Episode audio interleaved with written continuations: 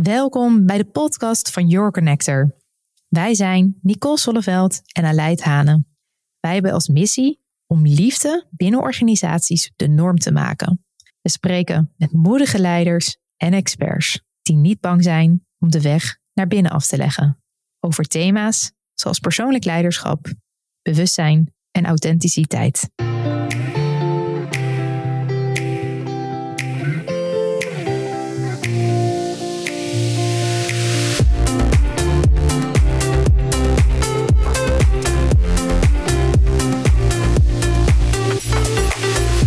Goedemorgen, Aleid.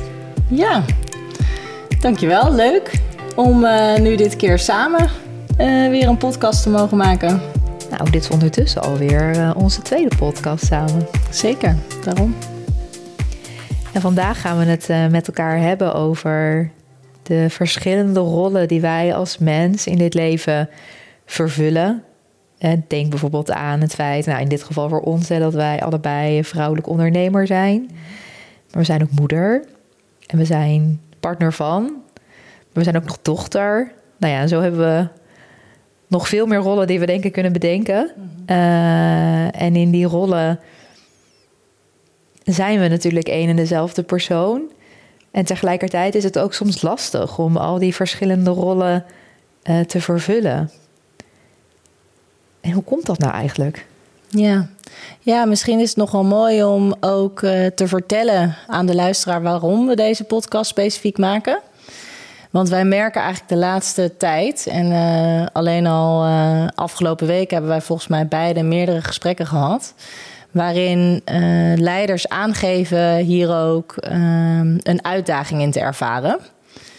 En er tegenaan te lopen dat ze in al die verschillende rollen merken dat ze last hebben van energieverlies en niet helemaal het gevoel hebben dat ze in hun kracht kunnen staan.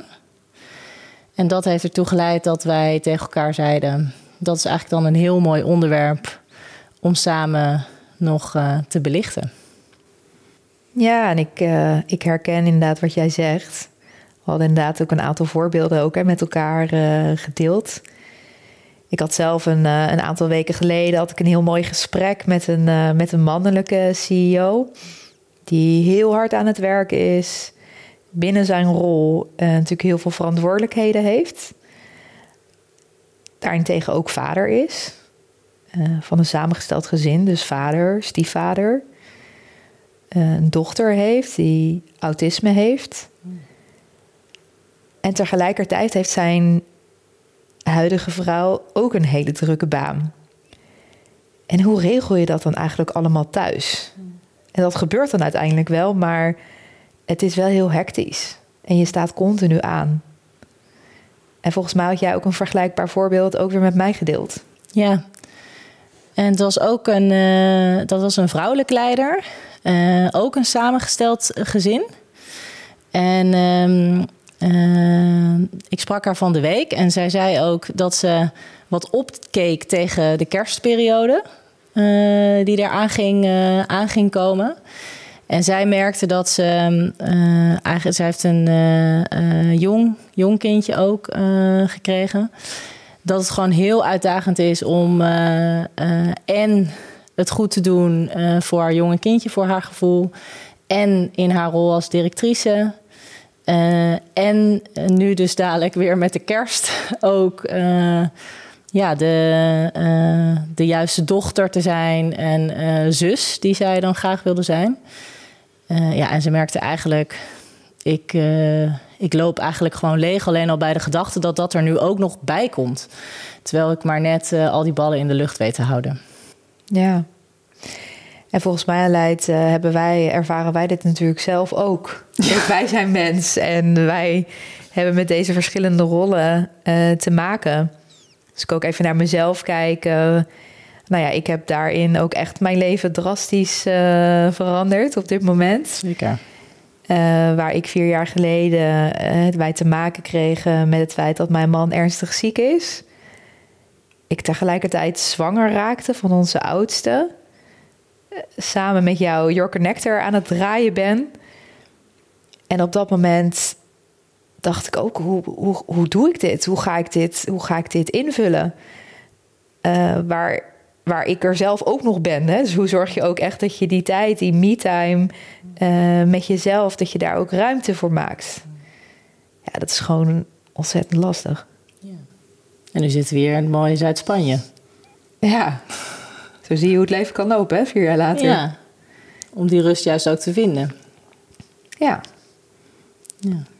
En jij ervaart dat vanuit jouw rol ook weer. Ja. Op een andere manier. Ik had van de week eigenlijk wel een heel mooi voorbeeld.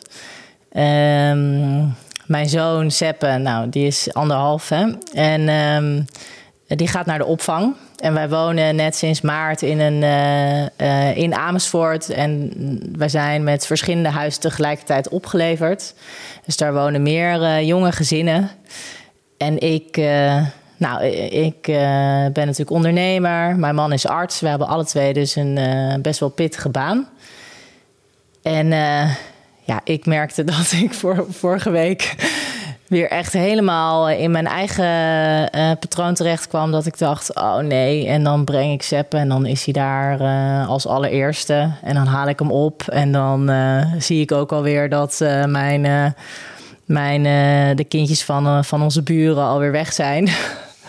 En dan merk ik wel dat ik mezelf daarin tegenkom. Dat ik toch het gevoel krijg, en ben ik dan wel de juiste, de goede moeder die ik zou moeten zijn? Ja, en wat je hier ook weer mooi ziet, hè, is dat je dus ook bezig bent met vergelijken. Ja. Wat natuurlijk gewoon in de aard van de mens ook zit. Zeker, met de ander. Want Seppe die rent direct bij me weg zodra we daar aankomen. En die heeft ongeveer nog geen oog voor me als ik hem kom ophalen. Want die vindt het daar heerlijk. Dus ja, dat is natuurlijk het belangrijkste. Ja, dat dubbele gevoel dan. Hè, van dus ergens zien, het gaat heel goed met mijn kind. Mijn kind is heel blij. En toch dat stemmetje... Maar doe ik het dan goed als moeder? Ja, ja. En hoe komt het nou eigenlijk, hè? Zoals we dit een beetje zien... Hè? Er zit eigenlijk toch wel een hele rode draad zit erin... waarin we die verschillende rollen vervullen...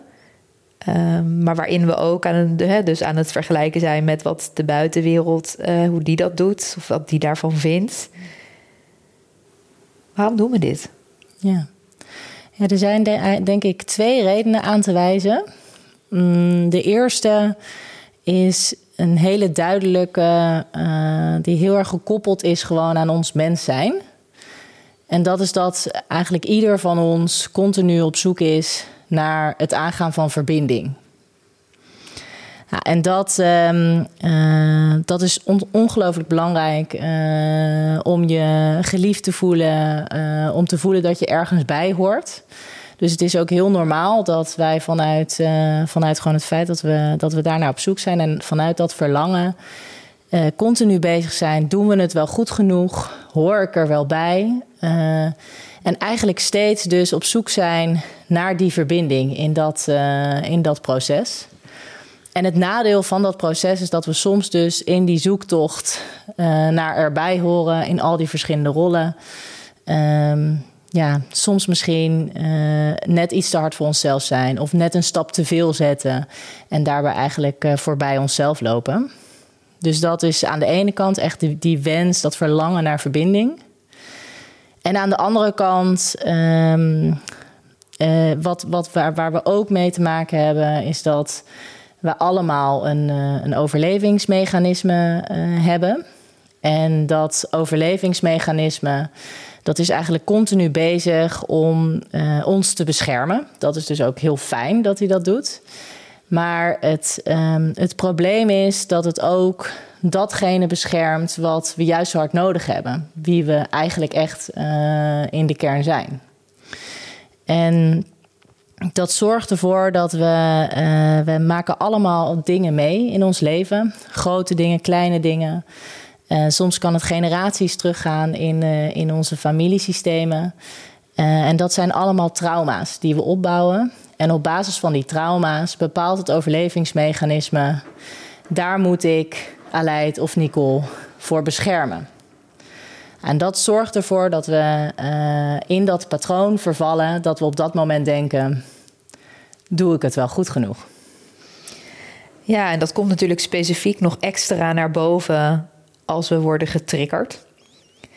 En ik denk dat iedereen dat herkent, dat we gewoon de hele dag door te maken krijgen met onze triggers. Zo had ik zelf vanochtend de situatie dat mijn oudste kind, Julius, die ging naar school.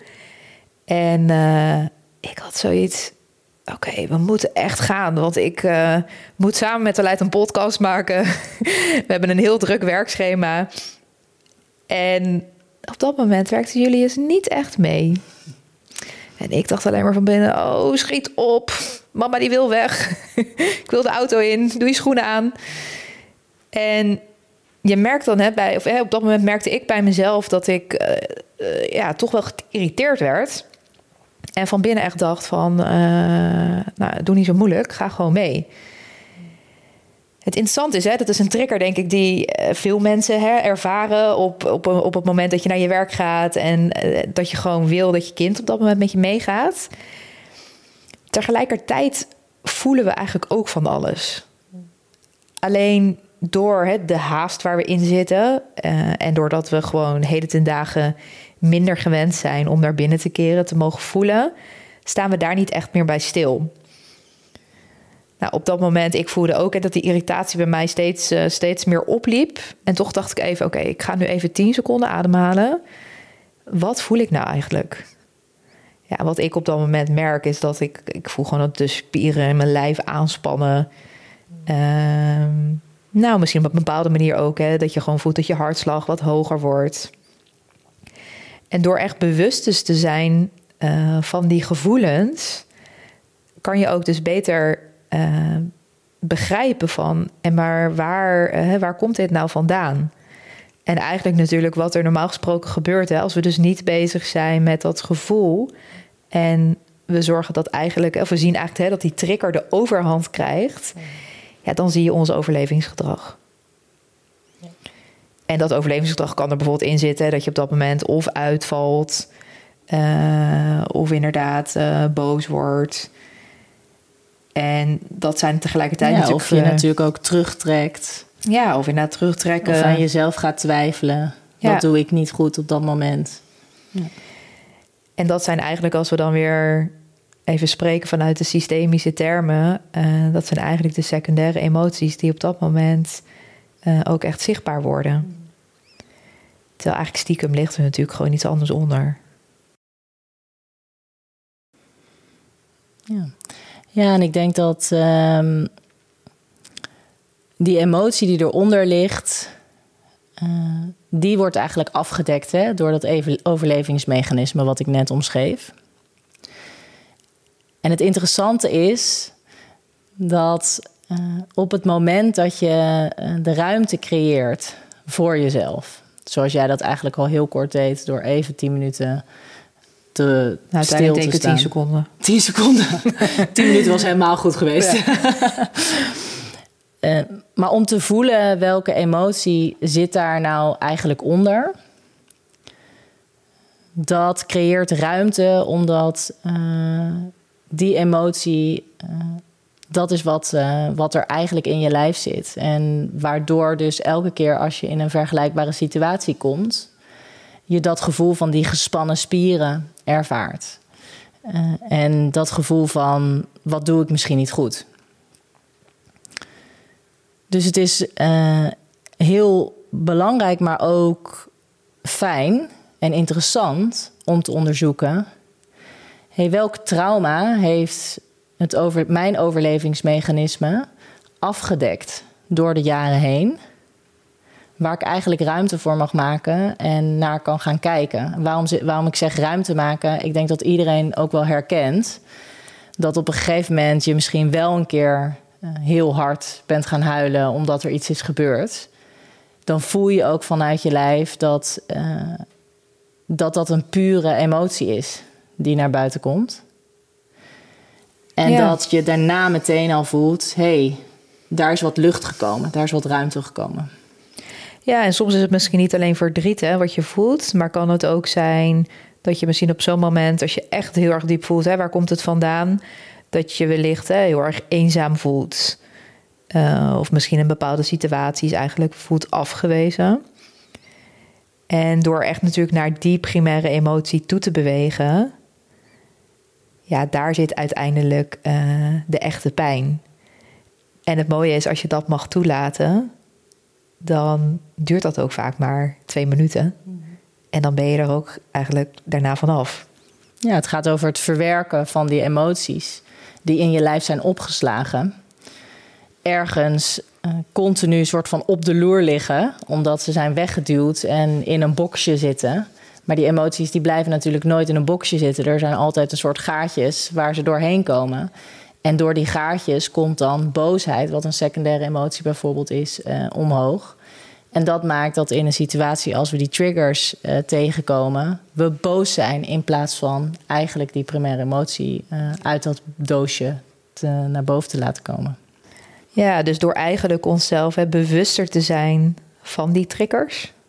Te begrijpen, hoe reageert mijn lichaam? Wat is de spanning die ik waar dan ook voel? En echt even de ruimte te nemen. En dat hoeft echt niet 10 minuten te duren. Maar dat kan ook echt in een minuutje of 2 minuten plaatsvinden. Dat je echt even mag voelen. En bij wijze van spreken even. Ik heb laatst ook een hele mooie podcast mogen opnemen over verbonden ademen. Gewoon echt weer even in verbinding dus te zijn met je adem. Te voelen waar voel je het echt in je lijf. En door dat te doen, kan het helpen om dus letterlijk even te bewegen. Oh ja, maar het komt dus hierdoor. Waardoor dat overlevingsgedrag niet hoeft plaats te vinden. En je dus eigenlijk op zo'n moment, in dit geval weer even, we gaan naar school en er is haast geboden. Dat je daar toch wat met wat weer rust naar kan kijken, zonder dat er eigenlijk irritaties of boosheid, frustratie naar voren komt. Ja, en als je dat doorvertaalt naar de verschillende rollen waar we natuurlijk ons in bevinden. En ik vertaal het bijvoorbeeld door naar mijn eigen rol als moeder en als ondernemer, die daar een beetje schuurt voor mijn gevoel op dat moment. Door het gevoel te ervaren wat eronder zit, kan ik ook weer zachter voor mezelf zijn. En hoef ik die gedachte, waar ik natuurlijk eigenlijk buikpijn van krijg, dat ik misschien geen goede moeder ben, die komt dan niet meer zo in die mate omhoog. En het twijfelen, en dat zorgt er ook voor dat ik in mijn rol als moeder mijn energie kan behouden, net zo goed in mijn rol als ondernemer. En dat is eigenlijk waar je naartoe natuurlijk wil gaan. Zodat je in al die verschillende rollen jezelf mag zijn. Ja, jezelf mag zijn en dat het dus niet perfect hoeft te zijn. Dat. En dat is ook een van de redenen dat we ook een aantal weken geleden tegen elkaar zeiden: wij willen een heel mooi leiderschapsprogramma gaan neerzetten in Zuid-Spanje. Waarin we juist leiders meenemen op reis met zichzelf. Om ook echt weer die verbinding te zoeken met jezelf. En ook te begrijpen, wat zijn mijn overlevingsmechanismen? Wat zijn die triggers? Wat voel ik daarbij? En hoe kan ik dat echt weer omzetten in ander gedrag? Om ook echt die krachtige, authentieke leider te kunnen zijn, die in al die verschillende rollen kan en mag floreren. Ja. En daar hebben we heel veel zin in. Zo is dat. Dank je wel weer voor dit hele mooie gesprek. Ja, vond ik ook. Leuk.